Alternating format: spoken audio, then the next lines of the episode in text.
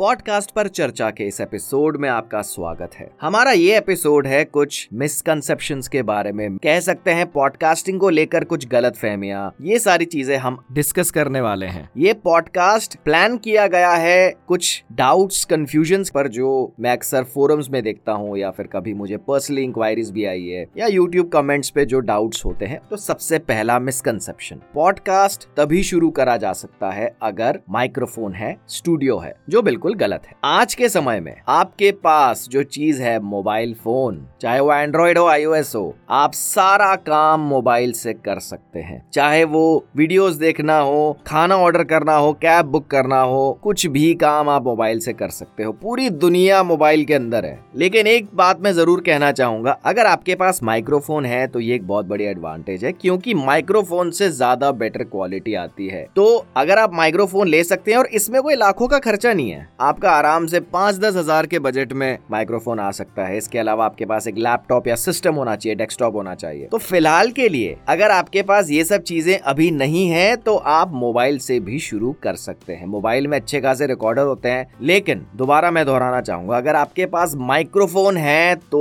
वो ज़्यादा बेहतर रहेगा। तो आप शुरू कर दीजिए बेशक पॉडकास्ट अगर आप ये सोच के रुके हुए हैं कि नहीं, आपके पास माइक्रोफोन नहीं है तो पॉडकास्टिंग नहीं हो पाएगी, ऐसा कुछ नहीं है। मोबाइल से भी हो सकता है। दूसरा मिसकंसेप्शन दूसरा मिसकंसेप्शन लोगों के पास ये होता है कि आवाज़ की क्वालिटी इतनी अच्छी नहीं है, जैसे वॉइस ओवर आर्टिस्ट की होती है आरजेस की होती है। ये भी एक मिसकंसेप्शन है, ये भी एक मिथ है। अफवाह कह सकते हैं, गलत फहमिया कह सकते हैं। मेरा आपसे एक सवाल है। अगर आपके कोई जानकार है, कोई कंसल्टेंट है, आपके कोई ट्रेनर है, कोई भी हो सकता है, आपके जानकार हो सकते हैं, आपके रिलेटिव हो सकते हैं, जिनसे आप सलाह मशवरा करते हैं मतलब उनकी सलाह लेते हैं। अब एक सिचुएशन में आपको बताता हूँ। अगर आपका कोई डाउट होता है, अगर आप व्हाट्सएप पे कोई सवाल पूछते हैं और वो आपको सोल्यूशन बताते हैं व्हाट्सएप ऑडियो के ज़रिए। तो मुझे एक बात बताइए, आपका ध्यान उस सोल्यूशन में होगा या फिर उनकी आवाज़ की क्वालिटी पे होगा? ऑब्वियसली सोल्यूशन आप सोल्यूशन को सुनना चाहते हैं। तो यहाँ पे कॉन्टेंट इंपॉर्टेंट है इन्फॉर्मेशन इंपॉर्टेंट है। हाँ अगर आप अपनी आवाज़ को और मॉड्यूलेट कर सकते हैं, अपने प्रोनाउंसिएशन उच्चारण, उस पर काम कर सकते हैं, ये एक एडवांटेज है। लेकिन आवाज़ की क्वालिटी अगर आपकी आरजे जैसी नहीं है वॉइस ओवर आर्टिस्ट जैसी नहीं है तो आप नहीं कर पाओगे, ऐसा कुछ भी भी नहीं है। ये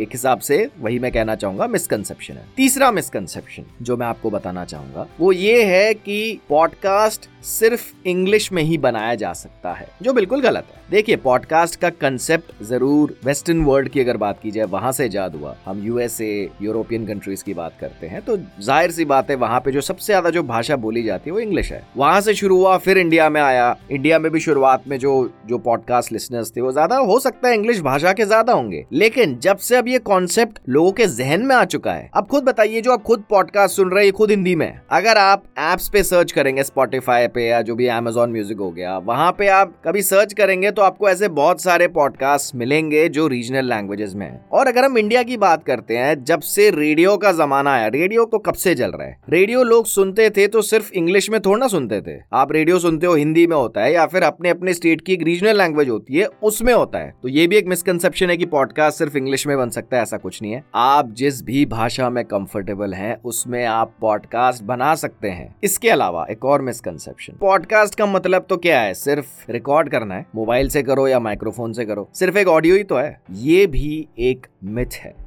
जितना एफर्ट वीडियोस बनाने में लगता है, जितना एफर्ट ब्लॉग्स बनाने में लगता है, उतना ही एफर्ट पॉडकास्ट बनाने में लगता है। पॉडकास्ट को प्लान करना पड़ता है। पहली बात पॉडकास्ट का कॉन्सेप्ट क्या है? आप कॉन्टेंट क्या डालने वाले हो? आपकी एक्सपर्टीज क्या है? आपकी क्या टारगेट ऑडियंस है? आप क्या क्या एपिसोड्स प्लान करने वाले हो? ये सारी चीज़ें आपको प्लान करनी पड़ेगी। तो पॉडकास्ट में भी स्ट्रेटेजाइज करना पड़ता है। प्लान करना पड़ता है। टारगेट ऑडियंस क्या है? किस तरह से आप एंगेज करोगे? आप क्या सोल्यूशन लेके आए हो? तो ये सारे पॉइंट्स हम डिस्कस करना चाहते थे इस एपिसोड के ज़रिए। हम जल्द आएँगे अपने नए एपिसोड के साथ और आप ज़रूर बने रहिए इस पॉडकास्ट के साथ, जिसका नाम है पॉडकास्ट पर चर्चा।